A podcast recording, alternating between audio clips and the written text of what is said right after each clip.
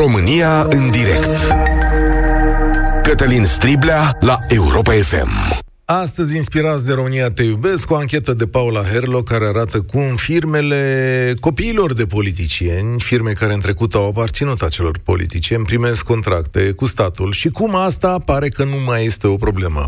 V-am promis că vorbesc cu Sorin Ioniță de la Expert Forum. Bun găsit! Bună ziua, bine v-am găsit. Aveți un raport, e adevărat, dinainte de 2020, care vorbește despre mecanisme pentru abuzarea resurselor publice și uh, enumerați acolo 10 moduri în care te îmbogățești ca politician. Astea cu uh, interpușii, adică familia care vine și preia contractele de stat, uh, este acolo. Adică e o practică veche și obișnuită. Uh, dar e legală, nu? Da, dintr-un uh, fenomen mai larg pe care noi îl numeam atunci bugetele bazar, care sunt principiul de funcționare al bugetelor de investiții în România și noi am tot continuat raportările și mai încoace și urmărim și acum și Salini ce se întâmplă anul ăsta la alegeri uh, și de altfel colegul meu Septimiu Scurvu a fost în uh, filmul de aseară pe care l-ați menționat în exact, România da. Iubesc. Dar eu cred că ce trebuie să facem e să unim liniile punctate care s-au văzut și în film și mi-a plăcut foarte mult ascultătorul dumneavoastră dinainte, care a arătat un pic mecanismul mecanismul dinăuntru, uh, adică supra-evaluarea costurilor care este foarte mare și ne arată un lucru simplu, deci hai să batem cu un cap și să vedem care e problema sistemică. Problema sistemică e că e legislația și la noi, copiată după cele din Uniunea Europeană, este un pic naivă, e foarte birocratică, te încarcă, te pune să ai grijă, sunt corupție, achiziție, caiete de sarcini, totul aprobat, bătut în cuie, conflicte de interese. Avem legislație pentru toate astea. Dar este naivă în sensul că e construită după cazurile din vest, unde apare corupție, dar ea este punctuală. Uh, de obicei, iniția un primar s-a înțeles cu unul de la firmă să-i dea o șpagă și de lucrarea sau un funcționar de la birou care scrie caietele de sarcini, dar ea nu se adună la vârf sistemic într-o mână. Ori la noi, după cum s-a văzut și apare în multe reportaje, primarii că iau, câteodată iau șpăguță și ei parte din marele comision, că noi au ei toată, câteodată chiar nu iau și se enervează. Ei sunt practic niște inter... primarii sunt niște interpuși între un sistem oarecum național sau cel puțin județean de firme foarte mari care fac o coluziune cu ministerul care alocă fondurile, că este Salini, că este Compania Națională de Investiții sau pot fi din alte surse, sau Ministerul de Finanțe, uh, când să face desenul mare al lui Salini și să face împărțirea pe localități fără niciun fel de explicație publică, criterii, evaluare, punctaje, să face din pix, dar ea are o logică în spate. Logica în spate este cine din mari contractori trebuie să ia grosul. Aha. Și pe urmă să facem împărțirea pe primării și primarii sunt puși să execute ce s-a decis la un nivel mai înalt. Acum, deci... care e nivelul ăla? Pot fi, adică șefii, ă, capo di tutti capi, poate fi în mai multe instituții. Poate fi în ministerul care dă banii, Salini, Ministerul Dezvoltării. Poate fi Bădălău, care era cu, la Curtea de Conturi, asta e un fel de ironie, așa, sorții, că era la Curtea de Conturi care trebuia să verifice. Putea să fie la altă instituție. Acolo a prins el post, că era baron. Da? Putea să fie la NRE sau în altă parte unde îl punea partidul. Dar asta este imp- Deci cine sunt acești baroni? Și dacă vă uitați dumneavoastră ăla de care vorbeam film de la Gorj, Iordache, senatorul, care tot așa, fiu cu firma, e clar că stăpânea județul, venea din rețelele PNL, Ăla avea o mare uh, legătură de afaceri crescuse în umbra lui Romstrade, al lui Nelu Iordache. Eu nu știu dacă e o coincidență de nume. Poate că e o coincidență de nume.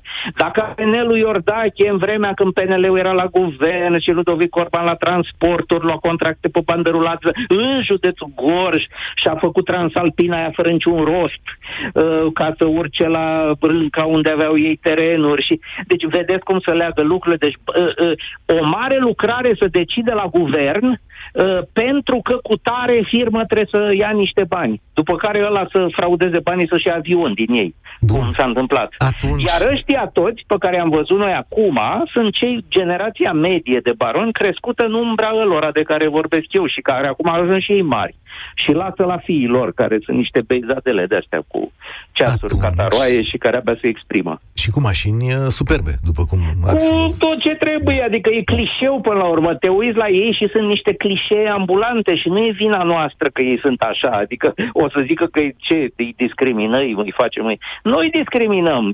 Ei intră în papuci unor clișee și pe urmă când te uiți că realitatea chiar așa și e, Sorin adică nu e vreo greșeală. Dumneavoastră când faceți analizele pe care le faceți la Expert Forum, veniți și cu niște propuneri legislative din spate și le spuneți mai marilor acestei țări sau altor țări cu care lucrați dumneavoastră. E, care sau soluția? la Bruxelles. Sau la Bruxelles. Spuneți, băi, uite, asta e problema, ați zugrăvit-o, Uite ce tip de soluție stă da, în față. Nu e, da, da, da, da, da, știu ce ziceți. Nu e timp acum să intrăm în detalii, dar soluția mare pe care o vedem este ieșirea din această naivitate a unei legislații construite pe calapodul țărilor din vest, unde totuși corupția la nivel local e o excepție sau este o inițiativă individuală, nu are genul ăsta de uh, uh, uh, penetrare sistemică și, uh, de fapt, uh, colonizarea statului de sus până jos, da? Uh, și ar trebui să adaptăm legislația de achiziții publice, inclusiv la partea de alocări intrabugetare. Deci când se face un fond ăsta mare, cum e la noi Salini, înainte să nume altfel, da? PNDL, uh, să existe genul de criterii legale uh, și proceduri ca la achizițiile publice atunci când o primărie ia banii de la minister ceea ce acum noi nu avem. Deci acum este discreție pură, este pixul ministrului. Ne, și bat joc de noi și ne spun, păi dar ce mai stăm noi să facem criterii și să socotim uh, care proiect ar avea un randament mai mare la comuna X sau la comuna Y? Chestiile astea se pot face. Dar nu vor să le facă. Pentru că dacă am face un, un, un proces obiectiv, deci cu criterii obiective, atunci ar dispărea puterea acestor baroni și firme. Dar în momentul de față vă spun, când se creează fondul de investiții, orice, să strâng unii în jur și a zis, aha, ok, hai, cât închidem piața? Păi 80% ne împărțim între noi 5-6 care suntem mai mari sau județele care contează, că nu toți baronii județeni au aceeași putere în România. Sunt câțiva care pun miniștri. E, ăia controlează jocul.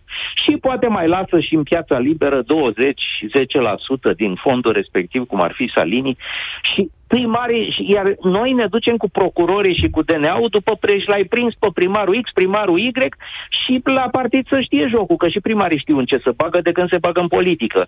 Domne, te duci iei și tu șpagă un pic, că grosul să ce la baron, sau poate nu vrei să iei, că ți-e frică, dar tot intri la apă dacă participi în jocul corupt, sau câte unul se enervează și să ce la DNA și își pune tehnică pe el și îi prinde pe ăștia pe interceptări, dar știți că sunt excepțiile. Deci astea sunt posibilitățile pe care le ai ca primar, când vin ăștia peste tine cu oferta de nerefuzat de la, de la cupola Poți să intri în joc, poți să nu intri în joc, dar atunci oricum nu ai prins al doilea mandat și până nu schimbăm regula jocului, asta vreau să zic, degeaba fugim cu procurorii după primari și funcționari de primării, că sunt 3200 de primării în România și nu sunt atâtea procurori de toți, nu că la DNA. Sistemul judiciar din România nu e atât de mare câte primării avem. Deci nu așa se rezolvă problema, că m-ați întrebat de soluție. A, Sorin Ioniță, mulțumesc tare mult. Îl citiți pe Sorin Ioniță pe Facebook și pe Expert Forum 0372069599. Ne întoarcem la dezbatere, uh, mai ales când zice cineva, domnule Strible, aceste lucruri nu se vor stopa niciodată prin vot așa cum recomandați. Ele vor fi continuate de următorul ales. Atâta timp cât nu vor uh, plăti în fața organelor abilitate, ele vor continua. Păi da, dar până când ia organele abilitate, aveți voi ștampila așa și să vedeți cum să strică rețeaua și îl dați la o parte și pe următorul. Adică să o găsi unor cinstit la un moment dat. Cristi, salut! Salut! Uh, de câțiva ani ascult emisiunea asta și din când în când sunt o fel de probleme. Ba în învățământ, ba în sănătate, ba drumul, ba tot timpul, mai departe. nu din când în când, tot în timpul. care tot felul de lucruri, ne revoltăm, ne enervăm, trec câteva zile, uităm.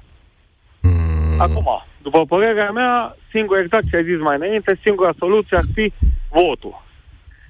Da, eu cred că nu avem nicio șansă pentru că trăim ca pe vremea iobagilor. Adică noi ăștia de la privat susținem o masă mare de bugetari care fiecare și are părticica lui. Unul pleacă mai repede, vinerea nu merge la servici, altul are al 13 la salariu, are nu știu ce. și sunt o masă mare de bugetari care ei, orice s-ar întâmpla, dă înainte PSD, PNL, că și a și el acolo părticica lui. Am cunoscut pe cineva, de exemplu, lucra la asistența copilor și bă, eu habar n-am. Cine-i PSD, cine-i PNL, ce vor unii, ce vor alții. Eu votez cu PSD-ul tot timpul că ăștia nu crescut salariul. Nu mă interesează pe mine cine ce vrea. Și ideea E posibil. că uh, în continuare aflăm că la fură, că la nu știu ce face, la nu știu ce, dar loc li se rupă. Pentru că ei știu sigur că au gașca lor de bugetar, că așa cum am zis, își șare fiecare părticica lui de acolo, Mm. îi convine să meargă lucrurile așa, păi nu îl interesează că nu avem drumul cum ar trebui, că el acolo are bucățica lui care și-o primește. Bine, când se întâlnește cu prietenii, vai de mine, nu avem drumul, nu știu ce, dar nu știe, adică nu îl interesează că de fapt și el are vină.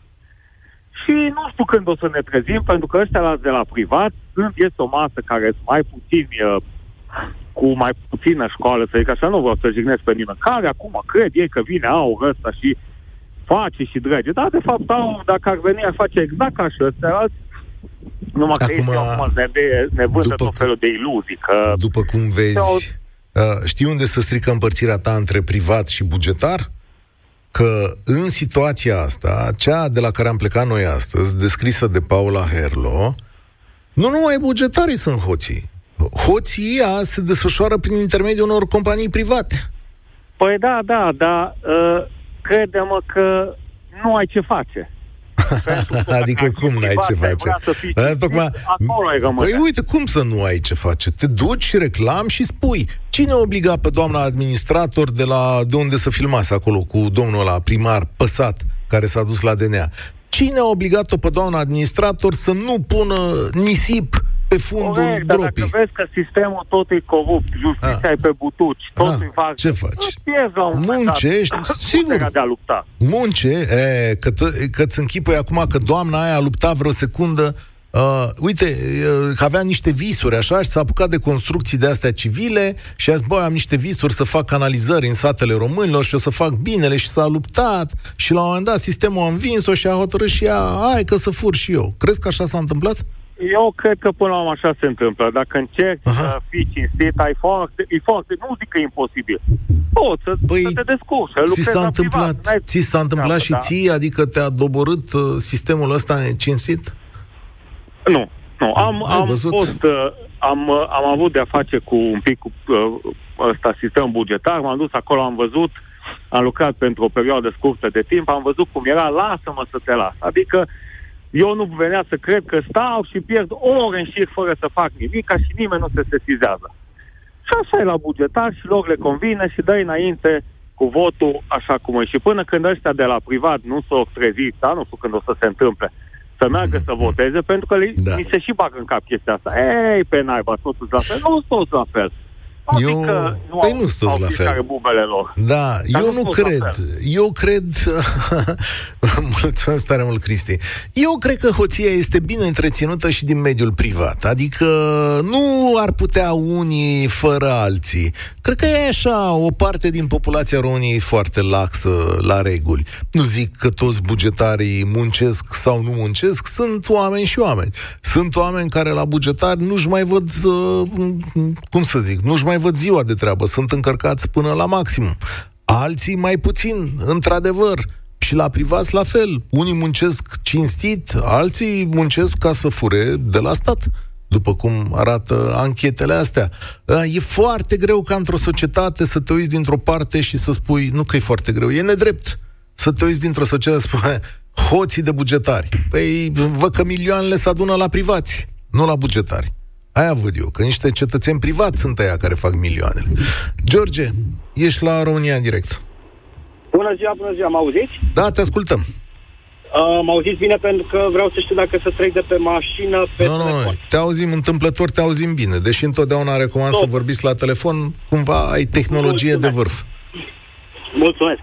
Uh, foarte frumoasă emisiunea. Uh, a fost înainte, uh, înainte antevorbitorului o persoană, nu i-am deținut numele, care face evaluări. Cred că a spus Sorin totul. Ioniță se numește... Cred că, a- cred că a spus totul. Uh, nu vreau să eu m, ce vreau să spun și nu vreau să punctez către societăți sau alte nume. Uh, am avut onoarea să fac proiecte prin toată lumea, inclusiv Japonia. Așa.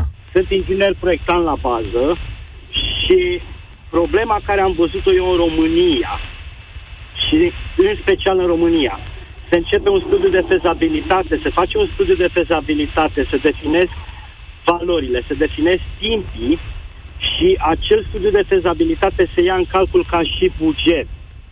Na, acum intervine inflația plus 20% vă spun de pe acum șpaga care se dă, dar acei bani nu intră în buget.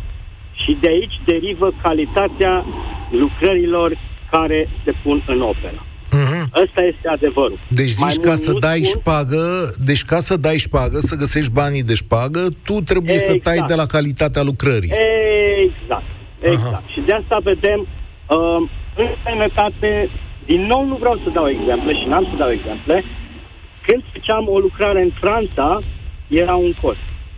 Când făceam o lucrare în Anglia, era un cost. Când am făcut în Japonia, erau alte costuri. Și am întrebat și eu implicit de ce? Pentru că eu totuși am făcut un studiu de fezabilitate, folosesc aceeași tehnologie, aceeași timp de punere în uh, operă, da, este diferență de la salarii, um, clasă socială, mă rog, uh, nivel de social. Te înțeleg. Așa. Dar, dar n-ar trebui să fie undeva mai mult 15%, ziceam eu, evaluat per global. Și mi s-a spus de sus, uh, da, dar aici merge altfel. Și nu numai aici, peste tot. Deci, a, dumneavoastră a spus că nu se poate statul fără particular și că la particular se duce banul. Da, este adevărat pentru că particularul pune în operă. În trecut, pe vremea lui Ceaușescu, n- nu m-am mai documentat, n-am trăit, să înțelegem, uh, aveam acele societăți de stat, societăți mari, care uh, puneau în operă și aveau standarde. Se lucra totul pe standarde. Acum nimeni nu mai ține cont de stasuri. M-am uitat în proiecte, nici măcar nu le mai menționează toate stasurile, dar minte punerea în operă. Ca să-i dau un răspuns domnului de mai devreme care a specificat de ce el, ca firmă mai mică, nu ia un contract, este din baza eligibilității care se face asupra contractului. Dacă ți se cere să ai o anumită ordine sau uh, conform unui, uh, cum să zic eu, un buget și să ai, domne, vreau să fac autostrada și tu ești 15 oameni, pot ție să Corect, stau?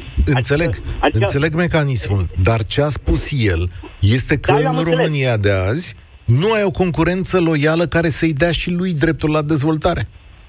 E, dreptul la dezvoltare și îl creează singur prin eficiență. Nu, eu nu sunt contra lui, doamne, mie îmi plac Mhm. să nu înțelegem greșit.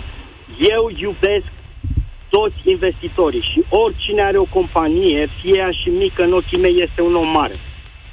Ca să nu ne înțelegem, da?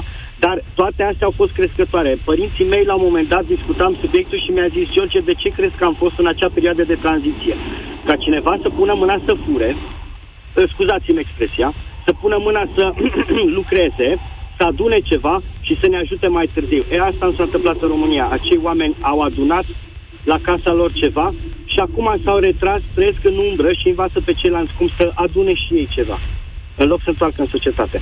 Cam asta am vrut să spun. Îmi cer scuze. nu Am vreau să te fiu- întreb, stai un pic. Spune-ți. Ai lucrat peste tot în lume. A, da, îmi dau seama. A, dom'le, care e diferența majoră între sistemul nostru administrativ și țările în care ai lucrat? Unde e E- punctul ăla exact. nevralgic care ne ține în urmă? da. Exact cum a menționat și domnul Ioniță, dacă am reținut bine numele, Da? Uh, da, e, se face un așa numit uh, proces de due diligence uh, în care evaluezi ce cui îi dai uh, contract. Dar acel due diligence se face foarte drastic și se ia în calcul de când se face bugetul care ar fi plus minusul în funcție de indicatorii economici ai zonei, ai țării. Aha. Asta văd eu că nu se face la noi. Și da, este adevărat că se dau proiecte în cadru politic sau cu direcție politică cu toate astea, dar dacă și îmi cer scuze, dacă ar fi direct de la început, de când se face studiul de fezabilitate și ar zice, băi, vezi că e cu dedicație, prostule de inginer proiectant ce ești. Când ai făcut studiu, pune cantitățile alea și pune, pune alea și uh, pune uh, valorile. Și da, este adevărat, jucând cu oameni mari și ne lăsând pe cei intermediari sau pe cei mijlocii să intre, da, nu ai concurență la anumite proiecte și atunci, neavând concurență, nu poți să echivalezi cu ceva. Și nici control nu vei avea. Am înțeles. Nu vei putea să controlezi acea firmă care este cu direcție. Un, un, un inginer de stat în construcții, dacă va ajunge acolo, va primi un telefon și se va zice auzi, nu mai bine vii tu aici la restaurant, că e cerba pe masă și avem noi ceva de discutat. Dar asta poate se întâmplă, nu zic că se întâmplă, încă o dată. Mulțumesc. Nu vreau să dau nicio direcție. Am înțeles. Da? Mulțumesc tare mult, George. Mă străduiesc să înțeleg și îmi dau seama că e o realitate teribil de, de complicată. Și realizez că facem ceva greșit față de alte nații, și că ne dezvoltăm din punctul ăsta de vedere. Da, ne dezvoltăm, dar pare că ne dezvoltăm mai încet decât ar trebui și cu foarte multe greșeli. Și uh, mi-e teamă că sistemul ăsta, alcătuit de clasa politică din România, ne ia foarte mult din calitatea vieții. Mihai, ce zici? Da, bună ziua, ne ia foarte mult din calitatea vieții. Aș vrea să spun două, trei lucruri. Nu știu dacă ați văzut emisiunea România Te iubesc de ieri de la ProTV. De aici apropo... începe emisiunea noastră, da. Ai da. dat drumul mai târziu la radio. Da. Am vorbit cu Paula da. Herlo, sigur. Da, apropo de uh, banii de la stat care ajung la companii private. Da? Uh-huh și da. ați văzut cine era în spatele companiei private. Mai departe, aș vrea să vă dau un exemplu. O firmă germană a construit stadionul, uh, haideți să zic, fostul 23 august național, că eu sunt da. de Ceaușescu din București, da? Aceeași firmă germană a construit stadionul de la Frankfurt. Stadionul nostru are 11.000 de locuri în plus, 55.000 de locuri și a costat în final cu toate contractele adiționale 238 de milioane de euro. Da. Stadionul de la Frankfurt, care are 44 de milioane mai puțin, a costat 79-80 de milioane de, de euro și nu știu dacă ați fost la Frankfurt de la aeroport, a doua stație este stadionul de fotbal spre oraș. În acest preț s-a construit și o gară. Mm-hmm. O gară. Deci acolo era Greenfield, s-a construit stadionul și pentru stadion, în prețul ăsta s-a construit și o gară unde opresc trenurile când vin suporteri la stadion. Dacă vă aduceți aminte, la preluarea stadionului în 2012 sau 2011, cât o fi fost, uh, da. Cătălin Tolontan și echipa sa de la Gazeta Sporturilor au făcut o mega anchetă care a arătat exact. cum a fost supraevaluată lucrarea respectivă exact. și deci s-a vorbit... Apropo, da. Uh, tot o firmă germană, o firmă germană care s-a conformat regulilor din România. Aceeași firmă a construit acolo stadionul doar cu 11.000 de locuri, plus o gară, de cu 30% din valoarea celui din România. De ce ori fi făcut nemții asta aici? Păi dacă nu, nu primeau contractul. S-au adaptat, s-au adaptat și au Adică și nemții pot fi coruptibili, asta am spui. Da, bineînțeles. Aha. Dar vreau să mai spun un singur lucru, că mai sunt persoane pe fir probabil. Eu cred că în România prezența la vot va fi foarte mică și alegerile se vor câștiga cu mediul rural. Deci, în mediul rural, primarii scot oamenii la vot, exact cum a spus domnul Cristi mai devreme legat de bucetari. Cam același lucru. Deci partidele mari au primari, au 90% din primari.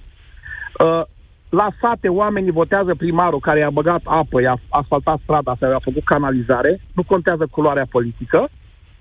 Prezența va fi mică la vot, ei mai au niște poluri de, de votanți. PNL-ul în Ardeal, PSD-ul în Moldova și în, uh, în sudul României, da? Ei nu au Bucureștiul, nu au Brașovul, nu au Timișoara, nu au orașe de genul ăsta, înțelegeți? Și atunci, votând în mediul rural, masiv, primarii scoțând oameni la vot, plus aceste poluri, prezența la vot va fi mică și și în urma repartizării, că știți că se de votul da. final, așa se câștigă alegerile. Hai să vorbim după hai să vorbim după alegeri, că eu am un dubiu la ce spui. Am și eu calculele mele, dar nu le extind acum. Domnul Sidea, și eu da. sper. Da, păi da, Eu vă primesc, sper. facem emisiuni speciale. Mulțumesc mult. Prima dintre ele pe 10 iunie, știți, după alegerile, ha, o să fie complicat și europene și locale. Vasile, o să tragi concluzii. Aha, nu merge. Alo? Ah, uite-l. Salutare, Vasile.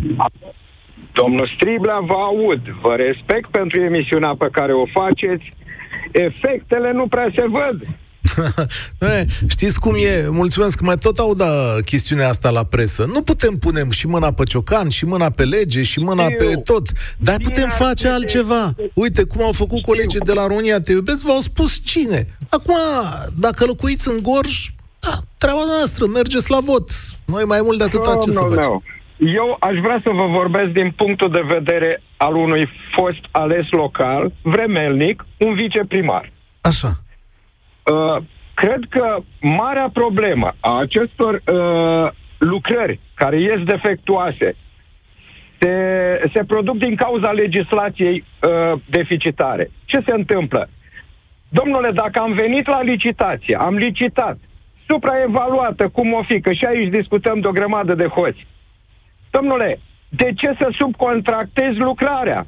Pentru că eu îmi iau partea mea din bucățica mea, procentul de câștig, o dau subcontractare, da? Și există posibilitatea și ăla să facă subcontractare cu o firmă cu doi oameni. Uh-huh. Fiecare fură. Din ce fură? Din calitatea lucrării. În primăriile, UAT-urile în general, au uh, diriginți de șantier, care ei ar trebui să stea nemijlocit acolo. Oamenii ăia, eu vă spun, în patru ani de zile, am avut o lucrare de aducțiune de apă care s-a finalizat termen de 2 ani, s-a finalizat în 4, acum nu este lucrarea predată, da? Iar dirigintele de șantier în al treilea an al meu de viceprimar a venit și a făcut cunoștință cu mine și a fost foarte ofensat când l-am întrebat iertare să fie, dar cine ești dumneata? Deci aici, da. astea sunt lucrurile care cum să vă spun, o sesizare făcută la, la DGA, da? Deci după 2 ani de zile, după 2 ani de zile și un proces câștigat cu parchetul, în care li s-a adus la uh, li s-a pus în vedere, domnule, pe 24 ianuarie terminați cercetarea penală. Ei, pe 22 ianuarie mi-au trimis citații, am fost primul citat, mă rog, din tot dosarul. Deci, toate astea grevează pe pe creierul Știu. nostru. Avem, Asta suntem e. îmbâctiți, suntem dezamăgiți. Simt sentimentul ăsta în fiecare zi. În fiecare zi. Vasile, mulțumesc. Nu mai am spațiu azi, dar te aștept să te întorci și da, Fix asta e o concluzie. Toate lucrurile astea apasă pe creierul nostru și contribuie la senzația generală de dezamăgire. La unei țări care a progresat și a progresat fabulos și a construit și a reconstruit și și-a pus niște lucruri la punct, dar putea să facă mult mai mult și mult mai bine și mai pe măsura oamenilor care muncesc onest în țara asta. Din păcate, e o întreagă clică, o întreagă adunătură care ne împiedică să fim acolo unde am meritat să fim. Despre asta a fost reportajul Paulei Herlo, despre asta a fost emisiunea noastră și da, asta ne lasă urme pe creier și uh, e foarte dureros că nu poate să fie altfel. Dar în fiecare zi, și de la microfonul ăsta sau de la telefoanele voastre încercăm să schimbăm. Asta e România în direct de astăzi, eu sunt Cătălin Striblea, spor la treabă. Participă și tu, România în direct, de luni până vineri, de la ora 13 și 15.